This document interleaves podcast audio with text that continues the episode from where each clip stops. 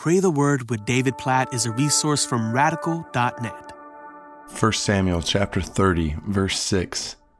And David was greatly distressed, for the people spoke of stoning him, because all the people were bitter in soul, each for his sons and daughters. But David strengthened himself in the Lord his God.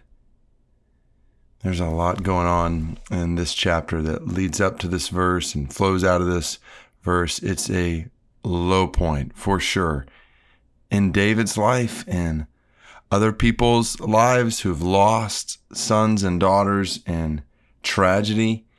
And they are ready to stone David.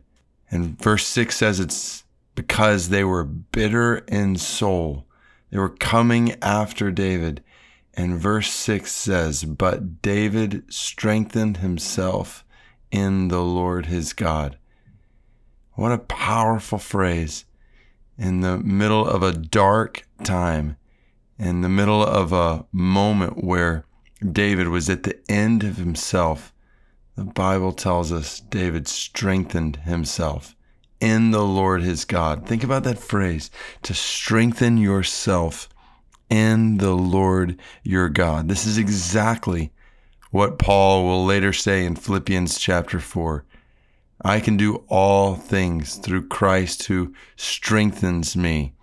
Or what Psalm 46 declares God is our refuge and strength and ever present help in trouble. Or I think about 2 Corinthians chapter 12 when God says to Paul in a vision, My grace is sufficient for you, for my power, my strength will be made perfect in your weakness. I don't know what you're walking through in your life right now. I'm guessing some of you, maybe many of you, feel weak, feel at the end of yourself, maybe even attacked by others who are coming after you, whatever it might be to know that in any circumstance, to use again the language from Philippians chapter 4, no matter what happens, you can find strength in the Lord your God. In fact, in those moments of your weakness, you will find the greatest strength because you are dependent not on yourself, but on the strength that God provides. And so I just want to pray that over you.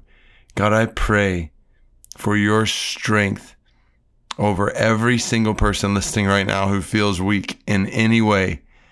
Oh God, in light of circumstances they're walking through, suffering, trial, attacks, even from others, whatever it might be, Lord, we pray.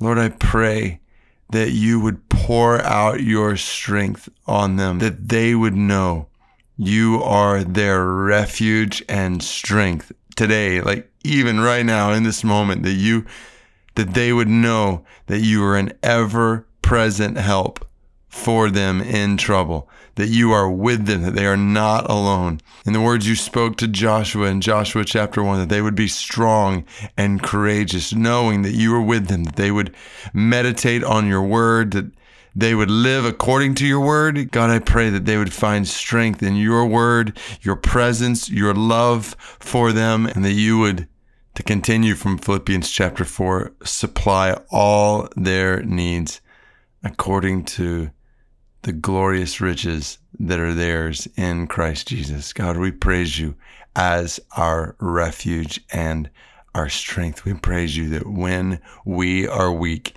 you are strong.